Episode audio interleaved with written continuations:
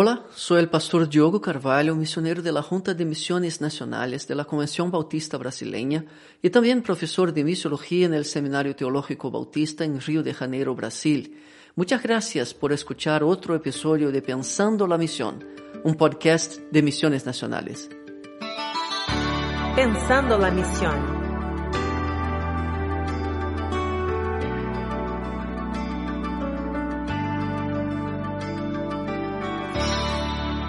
Si escuchó el episodio anterior, entonces escuchó sobre Dawson Trotman, nuestro tema de hoy. No iba a hablar de él ahora, pero mientras editaba el último episodio, sentí que debía dedicarle un programa en exclusiva y hablar un poco sobre su influencia en la vida de varios líderes mundiales, llegando a mi país, Brasil. Pocas personas lo conocen aquí y pensé que valía la pena presentarlo, especialmente porque el discipulado uno a uno ha recibido mucha prominencia hoy. Cualquiera que piense que el discipulado uno a uno nació ayer o es propiedad de algún modelo de iglesia está muy equivocado y necesita conocer esta historia. Vamos a revisar. Dawson Trotman nació en Bisbee, Arizona en 1906. Conoció a Cristo alrededor de los 20 años en una situación interesante. Un día decidió participar en un concurso de memorización de versos en una iglesia solo para impresionar a una niña. Como recitaba en su cabeza Juan 5:24, el que oye mis palabras y cree en el que me envió tiene vida eterna. Terminó siendo convertido y bautizado. Esto explica por qué más tarde, a lo largo de su ministerio, siempre enfatizó la importancia de memorizar la Biblia para la firmeza de la fe de los nuevos convertidos y el discipulado en general. Impulsado por un celo evangelístico inusual, Trotman comenzó a compartir su fe a diario. Quien conoce bien esta historia por haberle conocido personalmente es Waylon Moore. A petición mía, registró el siguiente relato de esta fase de la vida de Dawson Trotman y el evento crucial que le hizo comprender la necesidad del seguimiento evangelístico uno a uno. Escuche, es simplemente interesante. Dawson Trotman had an amazing influence on every life he touched. Dawson Trotman dejó una influencia increíble en cada vida que tocó. Él se comprometió a memorizar un versículo al día, repasar 100 versículos al día, evangelizar a una persona al día y llevar a una persona al día siguiente al nivel de su vida espiritual. Una noche, Trotman se fue a dormir y de repente se despertó recordando que ese día no había evangelizado a nadie. Así que se vistió, se subió a su auto, estaba lloviendo, condujo por la carretera y vio a un hombre pidiendo que lo transportaran. Se detuvo para recogerlo. El hombre le preguntó, ¿A dónde vas? Y Trotman respondió, voy a donde tú vas. El hombre dijo, ¿qué? ¿Eres la misma persona que me llevó hace dos años? Trotman respondió, podría haber sido yo.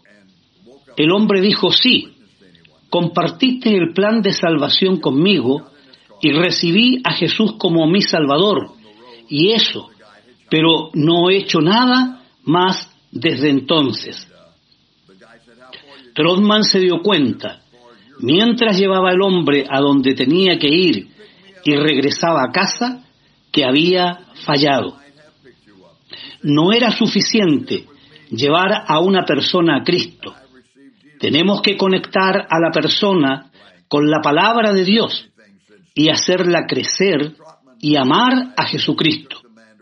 Y escribió que este era el eslabón perdido en su vida Ver a ese hombre bajo la lluvia cambió por completo el rumbo de su vida.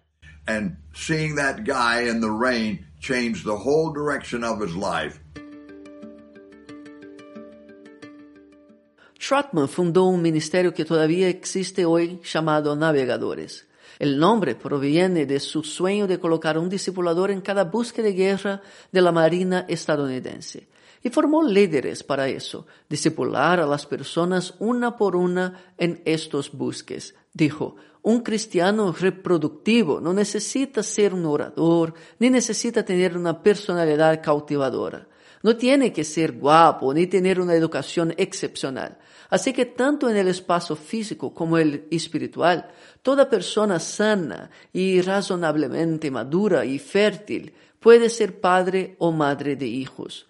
Creo que es hora de que los hijos de Dios cada uno de ellos empiecen a pensar en sí mismos como productores y en los que alcanzan como reproductores.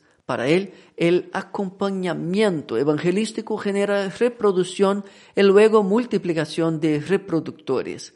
Su ilustración favorita de esta verdad fue 2 Timoteo 2.2, donde se encuentran cuatro generaciones de herencia espiritual. Pablo, Timoteo, hombres fieles y otros. Tal fue el impacto de los navegantes que el gran evangelista Bill Graham lo invitó a coordinar el seguimiento evangelístico en sus cruzadas, que Trotman aceptó en 1951, después de muchas conversaciones y oración.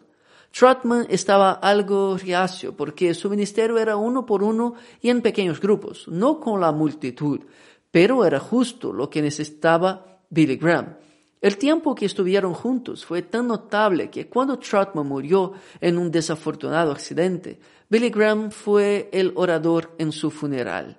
Después de afirmar que Trotman fue el hombre que él conocía, que había tocado la vida de más personas, el evangelista de la multitud hizo una declaración sorprendente sobre la visión de Dawson Trotman del discipulado.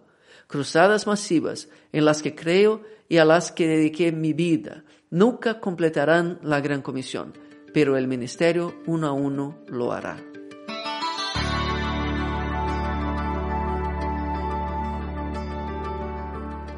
Puede que no lo sepa, pero Dawson Trotman vino a Latinoamérica en 1952 para impartir capacitación sobre cómo acompañar a los nuevos conversos en las cruzadas evangelísticas. De hecho, pasó por México, Guatemala, Panamá, Venezuela, hasta llegar a Brasil entre el 8 y el 20 de noviembre.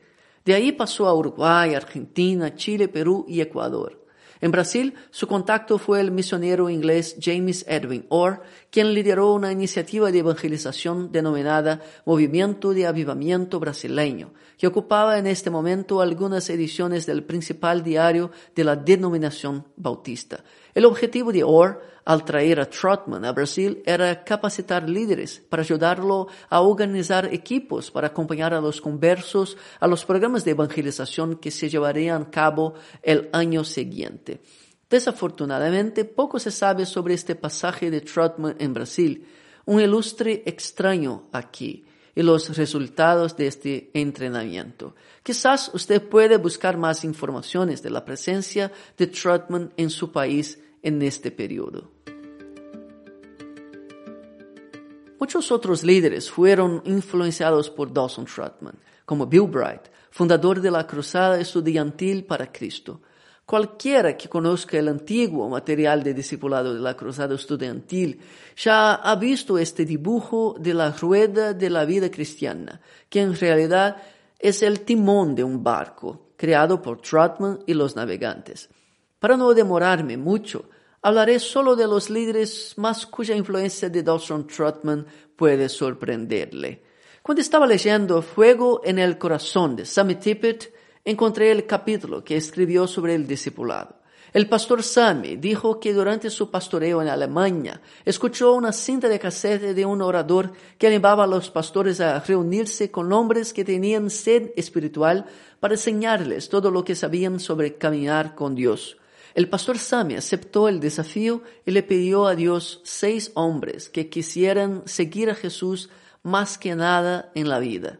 A través del discipulado efectivo en las vidas de estos hombres, su ministerio floreció y cada uno se convirtió en un multiplicador de discípulos. Un día deshice mi curiosidad preguntándole al pastor Sami quién era ese predicador, y él respondió que se llamaba Max Barnett, y dijo, que Max había sido muy influenciado por Dawson Trotman y él, Sammy Tippett también. De hecho, mientras estaba en Alemania, en esta historia de discipulado que contó en Fuego en el Corazón, usó materiales de discipulado de los navegantes. Hablando con él en otra ocasión, el pastor Sammy me dijo que este periodo en Alemania lo ayudó a comprender la importancia de la evangelización discipuladora que años después venía a suceder de una manera tan impactante aquí en Brasil a través de la visión de la iglesia multiplicadora. Otra influencia inesperada de Dawson Trotman en un líder extraordinario se puede ver en la vida de Dave Earley. Dave es autor de varios libros sobre liderazgo, evangelismo, discipulado y grupos pequeños, incluso los ocho hábitos de los líderes eficaces de grupos pequeños. Dave ha bendecido mucho a Brasil y tiene mucho que ver con toda la visión que hemos desarrollado aquí. No sé si usted tuvo la oportunidad de escucharlo contar sobre el comienzo de su viaje de discipulado, cuando aún era muy joven, un estudiante. David dice que un día comenzó a orar pidiéndole a Dios que le diera un alguien para discipular. Esa es historia del Templo Bautista del Baño, muy inspiradora y hasta divertida. Uno a uno, Dave comenzó a reunir discípulos en el único lugar y horario que había disponible en este internado el baño colectivo, después de las 10 de la noche, que terminó lleno de personas. Pero ¿por dónde empezó todo? Dave me dijo que se despertó para ser discípulos después de leer un librito llamado Nacidos para Multiplicarse, el único escrito por Dawson Trotman. De hecho, Trotman no escribió mucho, su énfasis era hacer, pero su influencia fue tremenda. Vea lo que Dave me escribió sobre esta influencia en su vida. Abre comillas. Los primeros años de ser discípulos estuvieron fuertemente influenciados casi en su totalidad por Dawson Trotman. Comencé a ser discípulos después de leer Nacidos para Multiplicarse. Seguí siendo discípulos después de leer su biografía Dos. No me tomó mucho tiempo hasta que cambié mi estrategia de discipulado uno a uno para la formación de líderes de pequeños grupos multiplicadores. Pero aunque mis métodos han cambiado a lo largo de los años, nunca cambié mi compromiso de hacer discípulos, gracias a Trotman. Cierra comillas.